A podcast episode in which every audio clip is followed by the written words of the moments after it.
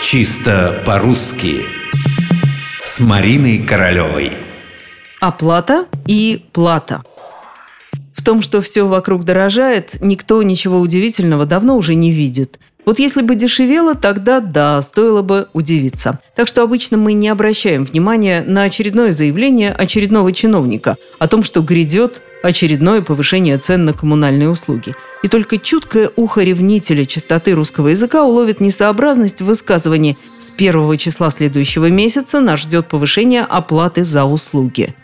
Да, вечно мы все путаем. Казалось бы, чего проще. Есть оплата услуг, а есть плата за услуги. Ведь когда мы идем в парикмахерскую, мы готовы к тому, что нам придется оплатить что?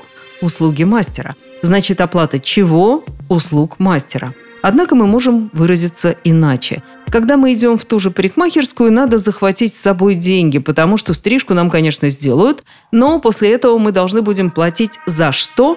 За услуги мастера. Значит, плата за что? За услуги. В нашей быстротечной жизни все смешивается, путается, одна речевая конструкция цепляется за другую, и появляются на свет безграмотные выражения вроде «оплаты за услуги». Так что если в автобусе кондуктор призывает «граждане, оплатите проезд», знайте, это кондуктор, который говорит в соответствии с литературными нормами. Оплата проезда у кондуктора. А вот за проезд бывает плата. Главное не перепутать. Оплата проезда, но плата за проезд.